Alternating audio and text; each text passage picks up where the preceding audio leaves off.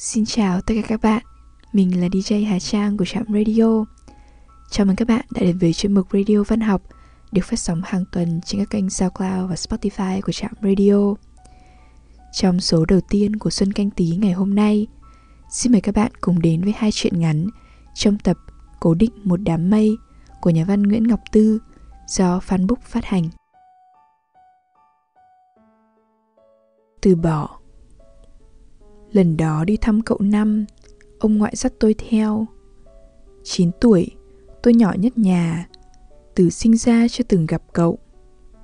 Nghĩa là 9 năm đôi bên không qua lại, hoặc 7, nếu trừ quãng thời gian tôi quá nhỏ, không nhớ từng được cậu nựng bồng. Nhưng đứng trước cánh cửa vừa xịch mở, tôi chào người ta chẳng chút đắn đo. Con thưa cậu. Sau này nhớ lại, tôi tự hỏi trước buổi thăm đó. Ông ngoại đã làm gì tôi? Khắc khảm kiểu chi mà thằng nhỏ không chút bối rối khi đứng trước người đàn bà mảnh rẻ lẽ ra phải gọi chị. Gì? Sao nó có thể chắc chắn đây là cậu mình và là nhân vật chính đắng cay trong những câu chuyện thường ngày của ông ngoại? Sao? Ngó thấy cậu giống trong hình không? Ông ngoại bôi bàn chân chỉ còn bốn ngón lên tấm thảm mịn tựa lông mèo, hỏi y chang, chỉ tóc dài hơn. Tôi sướng theo luôn. Khi sửa lại chiếc dép tổ ong của mình sao cho thẳng hàng với đôi giày cao gót cậu năm đặt sát tường. Giày đỏ, mũi thuôn như mũi chiếc xuồng, và nhỏ nhắn tới mức tôi không tin có đôi chân nào vừa với nó. Hơi mất tự nhiên với hai người khách không mời. Chóp mũi cậu tôi nở mây đốm mồ hôi. Ký ức có hình ảnh đó nhưng tôi ngờ nó đã bị chỉnh sửa. Bởi đứa trẻ đâu kịp ngó về mặt chủ nhà, vì bận phải suýt xoa những hoa trong bình, những rèm vón trắng như sữa viền tua rua đỏ, những bức tranh theo chữ thập trên vách. Gần cửa sổ có cái xích đu tổ chim, ngay bệ tường một ly cà phê uống dở, vẫn thấy qua ánh sáng mấy gợn khói mỏng dờn. Thằng nhỏ quính lên, nó nôn nao muốn trèo vô tổ chim đong đưa nhưng ngại người đầy mồ hôi sẽ làm thiêu hết mùi thơm trên gối tượng. Sợ những thứ tinh sạch ở đó sẽ bị hai ông cháu nhà quê làm cho xỉn màu. Chỉ có một thứ trong ký ức đáng tin là mọi thứ trong căn chung cư đó đều thanh tú như chủ của chúng. Còn lại ý thức bẻ cong, kể từ tôi biết nhà bên ngoại mình có một người đàn ông tự biến mình thành phụ nữ và ông ngoại không bao giờ chấp nhận chuyện đó. Kể cả khi ông chẳng thể ngăn cản được những cuộc phẫu thuật lớn nhỏ, những đẽo gọt điêu khắc lại một hình hài. Sâu đã thành nhộng, hoa bướm bay đi. Ông ngoại vẫn giữ chiếc kén chết khô, hy vọng còn sót gì trong đó. Và ông đã tuyệt vọng biết bao nhiêu khi kéo cả một đứa con nít 19 tuổi vào làm đồng minh. Má và mấy dì tôi đã chịu thua. Từ bỏ khi hay cậu Năm về xã làm thủ tục thay tên. Nghe anh nhân viên hộ tịch kể, Cậu đòi được lấy tên Mộng Yên. Họ gì cũng được. Giỡn hoài, Cái họ quan trọng vậy, Gì cũng được là sao? Khi đó anh nọ cự. Cha tôi họ Nguyễn. Cậu nói, Sau một lúc tần ngần có con sông vàm chảy trước ủy ban chứng kiến. Kẻ ném cái tên cũ vào đáy nước đã quay bước dứt khoát. Không ngoái nhìn một lần nào giây phút nó chơi với rồi chìm dần theo những sủi tăm. Chỉ còn cái họ, giữ lại cũng là miễn cưỡng. Bữa đó cậu không ghé qua nhà, đón xe đò đi thẳng về gòn phố. Dì út tôi đi chợ ngược chiều xe, tình cờ nhìn thấy, quính lưỡi kêu, anh cường ơi! Nhưng chỉ có những hành khách xa lạ dây mặt ra giòm có gã còn chồng ghẹo. Về nấu cơm tắm rửa chờ anh. Biết được cái tên cuồn cuộn cơ bắp đàn ông đã đuối nước chết trôi, ông ngoại nổi khùng, không ngừng gây chiến. Cả nhà không rõ xảy ra gì trong những cuộc gặp tay đôi. Chỉ biết sau những chuyến đi thăm cậu về, ông mệt muốn đứt hơi bởi đường xa và cay đắng khi thấy con gái trèo thang sửa ống khói. Trong lúc thằng rể ôm gà đi cắp độ ở tận miệt nào. Cái thằng khốn trời đánh. Ông ngoại rủa. Nhưng cả nhà biết câu đó không dành cho ông rể mê chơi. Ngay từ đầu đã bị coi là người ngoài. Mà cho thằng con trai đang ở đâu đó. Hoặc vừa trải qua ca phẫu thuật đau đớn nữa. Hoặc ngồi trước gương tỉa lại chân mày. Có trời mới rảnh mà ngồi đếm. Má với hai dì tôi phải làm bao nhiêu thứ nặng nhọc Để duy trì nhà máy trà gạo? Loại công việc không dành cho người tay nhỏ chân mềm. Phải chi có đàn ông trong nhà, dù thể tích ngang nhau. Nhưng đứng cạnh bàn gẳng, anh ta cũng không đến nỗi nào nhỏ bé. Nghĩ, chắc vô vọng lắm ông ngoại mới rủ tôi theo. Nhưng thằng bé 9 tuổi không có nghĩa là vô hại những cú ra đòn của nó dù ngây thơ đã làm ông ngoại nhiều lần đắc ý cậu diện áo đầm đi dễ té sao không mặc quần giống con cho gọn Tôi thở hắt Những câu nói nhân danh tình thâm được giải lệnh khênh trong suốt mấy ngày chúng tôi ở lại nhà cậu. Buổi sáng, ông ngoại đưa tôi tới bệnh viện rửa tai. Dĩ nhiên viêm tay giữa thì bác sĩ ở trạm xá xã nhà lo được. Nhưng ông ngoại còn muốn ở lại dề già mấy chuyện cũ èo. Cậu mới hồi nhỏ có tên trong đội banh của trường. Ở nhà còn giữ cái hình đó, cậu ôm trái banh, đen thui, được cái hàm răng trắng. Nó đánh nhau cũng dữ. Đánh không thắng thì cắn. Má con kể vậy. Đâu phải nhỏ con là dễ bị ăn hiếp đâu. Bởi vậy sau này tôi ngờ rằng ông ngoại khơi chuyện cũ không phải để đánh thức một phần đời bị cậu năm ruồng bỏ chỉ là ông muốn nói rằng mấy có thành tiên thành quái thì không chối được đã từng là thằng nhỏ ở chuồng tắm sông thoát cách nào con Hai ông cháu tôi đi xe đêm tới nhà cậu buổi sáng. Buổi chiều ông ngoại làm quen hết xóm giềng chung cư. Nghe nói mấy chỗ ở trước của cậu Năm sang hơn nhiều.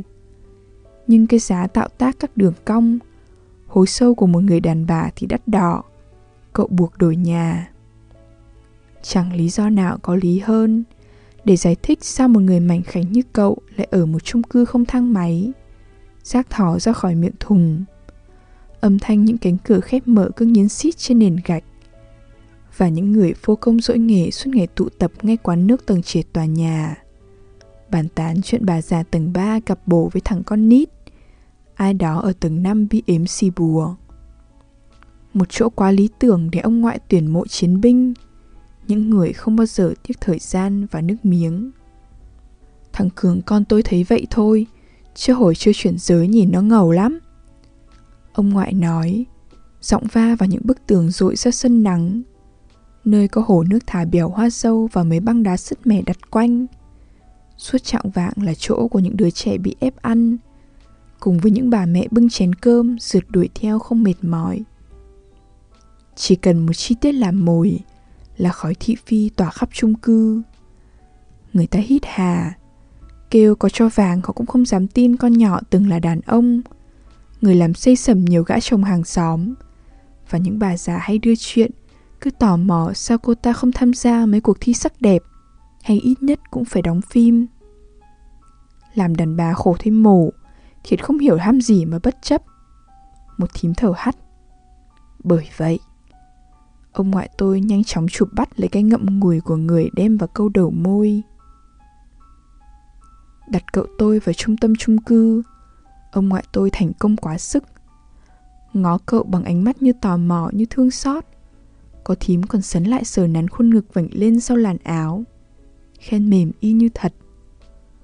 Mặt tràn đầy độ lượng cậu chỉ cười bỏ đi sâu trong mắt có thê lương nhưng khó phân biệt ấy dành cho người hay cho mình chi tiết đó tôi không tin lắm con nít biết gì mà nhìn đáy mắt như chuyện xảy ra ở ban công của buổi sáng ngày thứ ba chúng tôi làm khách.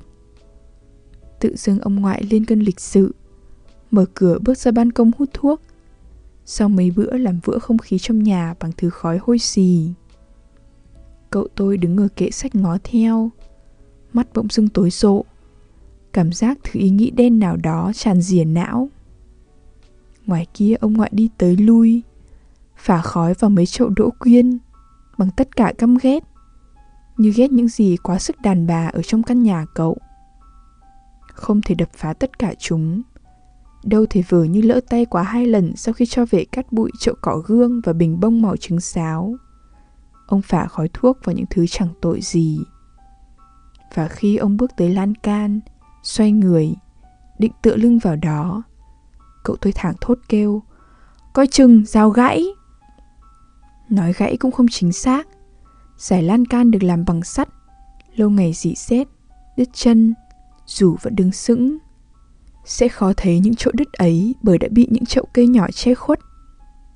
Nhưng chỉ cần tì người vào, cầm chắc rơi từ tầng 2 xuống đất. Độ cao đó không làm ai chết, nhưng chẳng gì bảo đảm người già nào đó không bị gãy chân, dập xương sườn. Gãy xương không chết, nhưng cần rất nhiều thời gian để lành. Và quãng thời gian ấy, người ta chẳng thể ngồi xe đò đường dài đuổi theo một bóng mây. Những gì tôi nhớ về chuyện xảy ra ngoài ban công sáng ấy Ngờ là nó xảy ra rất nhanh Ông ngoại bước ra ngoài. Cậu kêu lan can gãy. Ông không cảm ơn mà còn dây qua cậu nhạo Sao không kêu thợ sắt sửa lại. Để vậy chết như chơi. Hoàn toàn không có thời gian cho một người phơi ra mắt cái nội tâm phức tạp Trước cơ hội được trốn thoát. Mấy ngày ở lại chơi nhà cậu Năm, Mỗi ngày tôi phản bội ông ngoại mấy lượt. Tôi gần như bị khuất phục hoàn toàn bởi một thứ lúc nào cậu cũng sẵn, Mùi thơm. Trước những đòn khiêu khích của ông ngoại, Với sự trợ giúp vô tình của tôi, Cậu chừng như chẳng chống trả, Chỉ cười nhẹ và thơm nhẹ. Cái mùi thơm của thịt da Như được tiết ra từ tủy xương Khiến tôi tò mò muốn chết. Theo hỏi hoài, Cậu làm sao mà thơm được vậy? làm đàn bà cậu tôi nói, mắt ngó ông ngoại, hơi mỉm cười. Câu trả lời chắc chắn chẳng dành cho con nít. Nhớ cậu, trong tôi không phải là không có chút cảm giác tình thân. Cậu không chê tôi hôi sình hay kéo vào lòng, trải mớ tóc cháy nắng.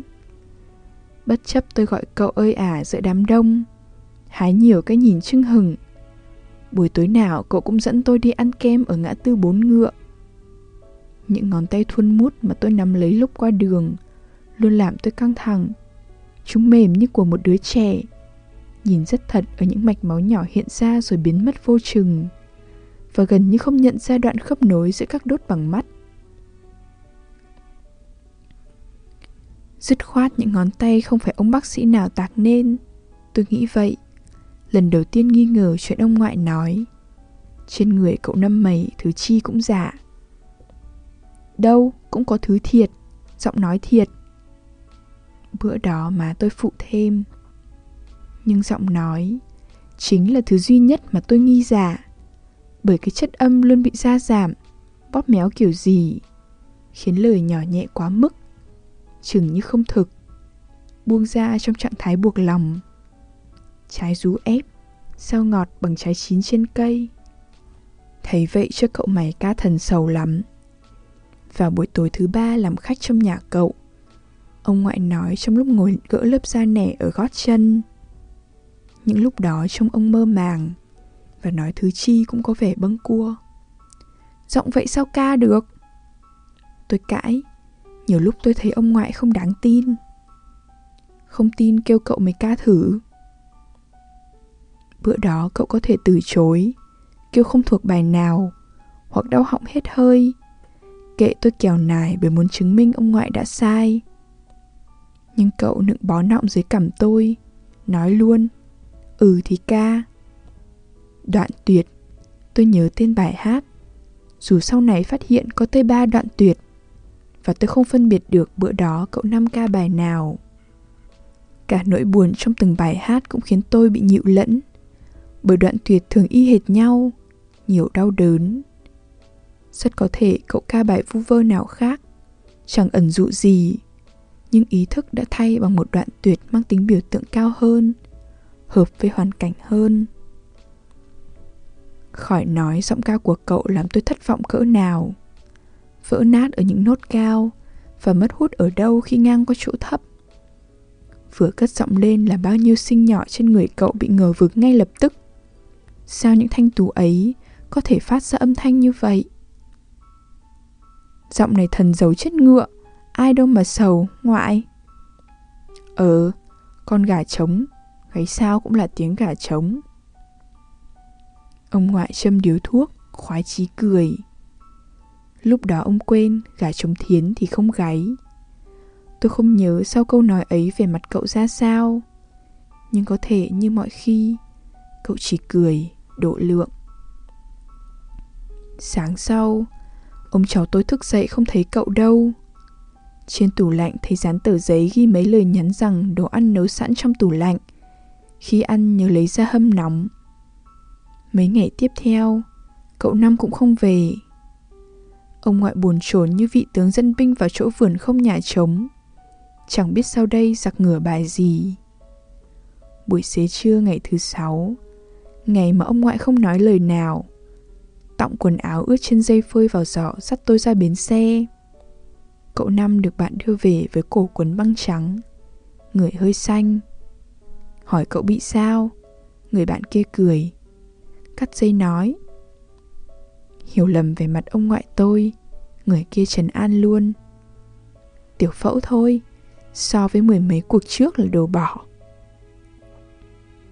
Ông ngoại tôi nuốt nước miếng như nuốt khúc xương, ngó ra cửa, trước khi cậu nam chìa cho tờ giấy nhỏ màu hồng. Cha về đi, cậu ghi, chữ thanh tú như người, và không thiếu thừa dù là nửa chữ. Không hiểu sao lúc đó tôi linh cảm đây là lần cuối cùng ông ngoại và cậu gặp nhau khi nhón chân ngó vào tờ giấy. Ông ngoại buông tay và cậu lại sắp đổi nhà đến một nơi không ai biết cậu từng là ai. Lúc đó tôi 9 tuổi, gặp cậu năm tôi lần đầu nhưng đã nhìn thấy hoạt cảnh của những lần tình cờ gặp lại sau này. Tôi lạnh như không và chúng tôi chào hỏi nhau hệt như chưa từng quen biết.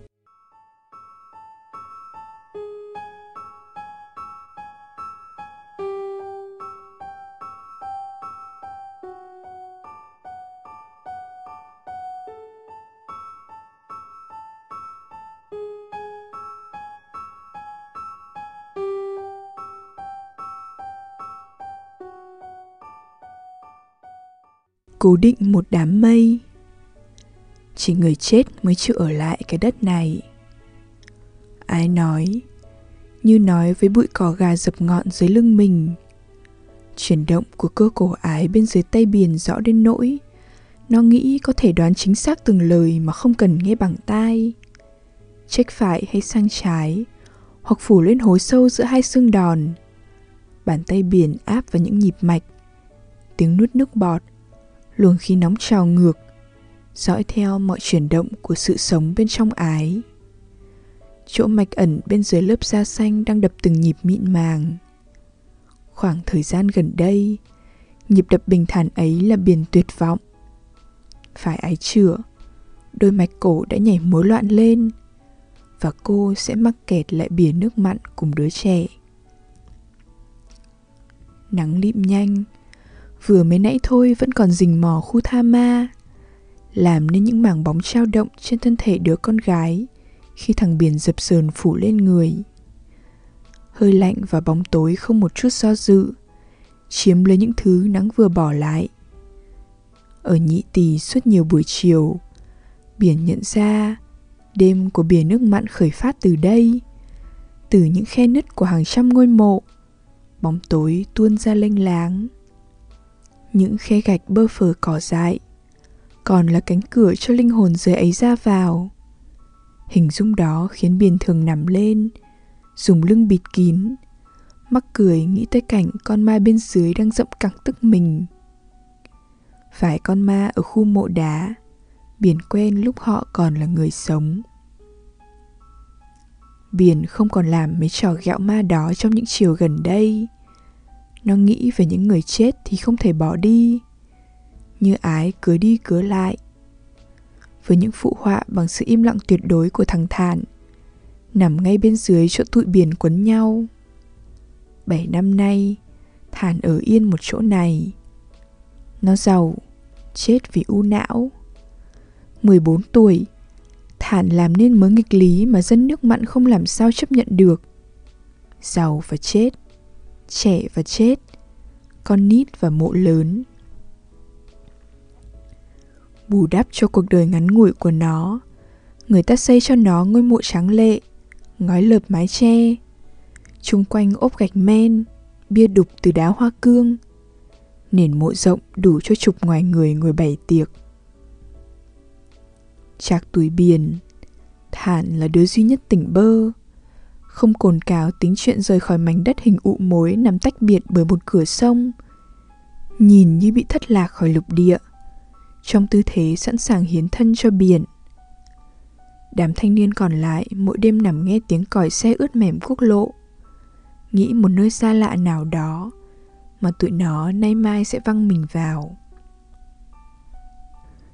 Nhưng ái sắp bị nuốt sống bởi một xứ sở xa đến nỗi chỉ nghĩ thôi, Cũng vô vọng. Đừng đi. Biển không chắc mình có thốt thành lời hay chỉ là ý nghĩ nhọn lên. Ái chẳng vẻ gì nghe thấy. Giả dụ có nghe, Thì chuyện đó đã được định đoạt rồi. Rất sớm, Ở trong một cuộc tính toán mà Biển chẳng có cơ hội can dự vào. Sau đó, Đơn giản chỉ là báo tin. Đàn ông ở đó ăn trầu. Giọng ái vô vị. Ngón chân cái gại vào gan bàn chân cậu bạn. Biển nghĩ tới những cái lưỡi đỏ, Hàng răng đỏ, Vỏ miệng đỏ. Một ngày nào đó, chúng sẽ sụp khắp người ái, làm ố thịt da cô bằng vị cay và chát của cốt trầu. Đi chung đi. Biển nói, mắt ngó nhanh về phía cuối nhị tỳ, nơi má nó nằm, lùm lùm mộ đất khó mà nhìn thấy trò mộ nghèo khuất giữa những bụi xương khô. Vào giây cuối cùng của người đàn bà cả đời túng thiếu, Bàn tay nắm chéo áo biển lỏng dần, Bà thì thào, Đừng bỏ má.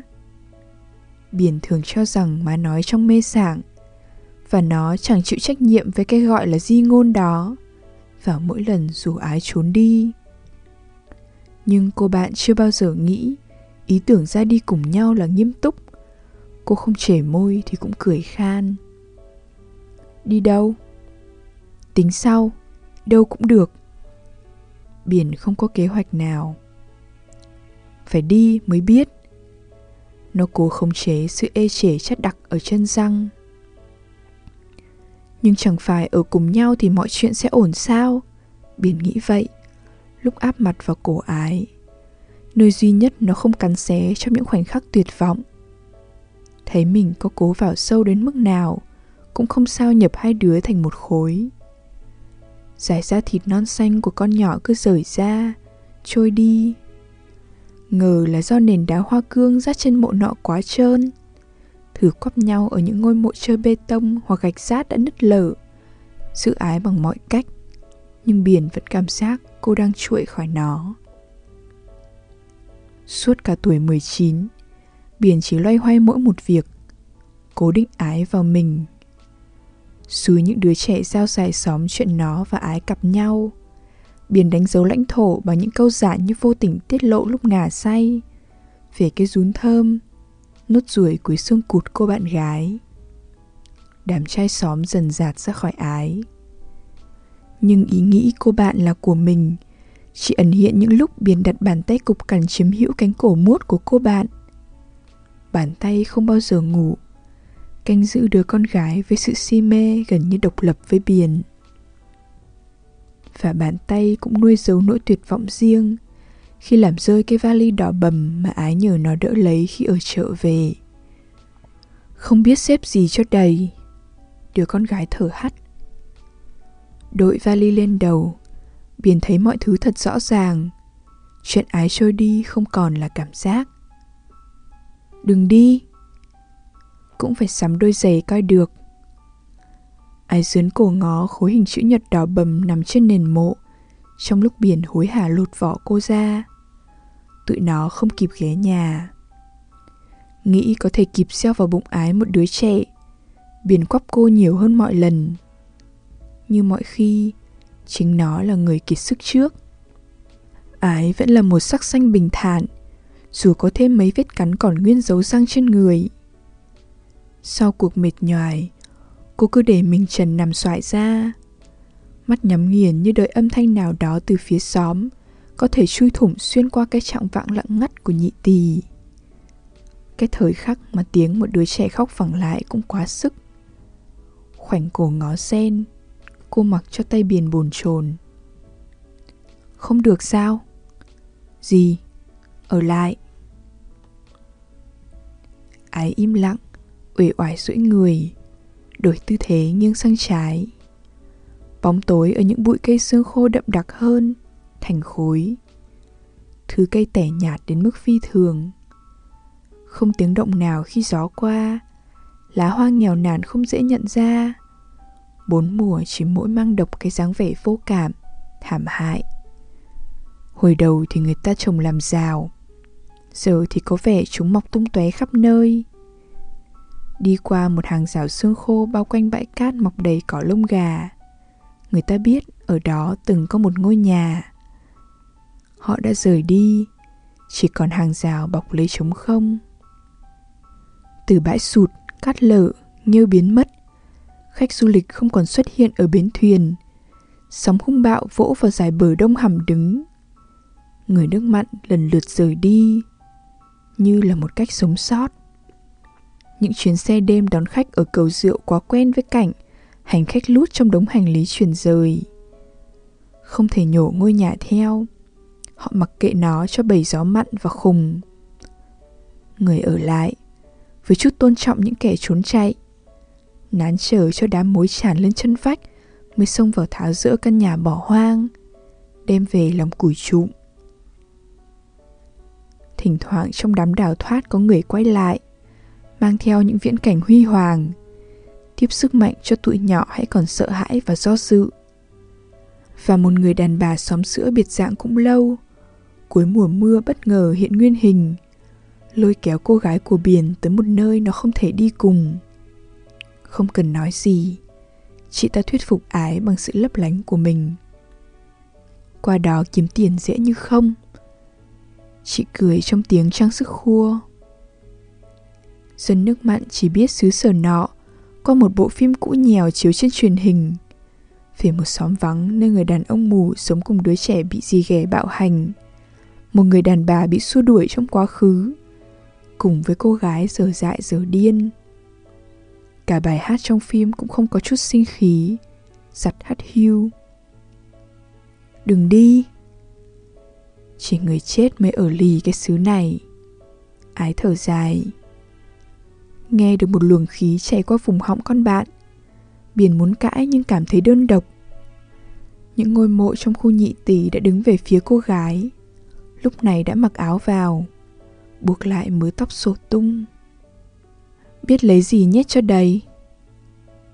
Ái nói, khẩy chân vào cạnh vali, thõng tay bỏ đi trước biển sẽ là người vác khối trống rỗng đó, lút cút đưa đến tận đầu rào. Liều lắm thì chỉ tới cổng. Nó không được chào đón trong nhà ái. Họ chưa quên những vụ ẩu đả giành nghêu của biển nước mặn thời hoàng kim, mà cha biển đã cắm lên người họ vài ba vết sẹo. Đêm đã no căng đến phía bên kia chẳng cát. Đi sau ái, biển không còn thấy rõ vùng gáy cô bạn với mấy tóc con dã rượi và nốt ruồi son mọc ngay đầu hõm lưng. Ái, cũng như những cây xương khô đã ẩn mình hoàn hảo vào đêm tối, đến nỗi khó phân biệt. Không nhờ mùi mồ hôi ái đậm nhạt theo gió biển nghĩ cô đi lạc rồi. Vượt qua khỏi vùng tối thẫm này là ngày mai.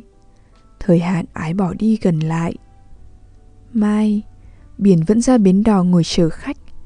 Nghe ông già bán nước mía than vãn giờ không còn nhớ khách du lịch trông như thế nào họ có bốn hay ba chân suốt năm nay biển lì lợm ngồi đó với chiếc đò máy bạc đi thuyết phục ái cùng người nhà cô và cả chính mình rằng nó có một công việc khá ổn thêm cả chục ngoài rồng khoai lang ngoài vườn đang xuống củ và nhà của nó trụ được sông gió phải đến chục năm nữa mới phải sửa sang.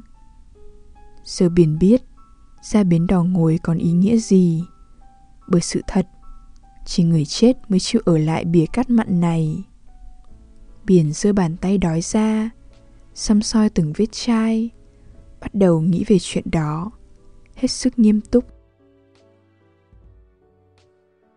Đêm đã khuya, thời lượng của chương trình đến đây là kết thúc. Xin chân thành cảm ơn các bạn thính giả đã chú ý lắng nghe. Chúc các bạn một đêm ngon giấc.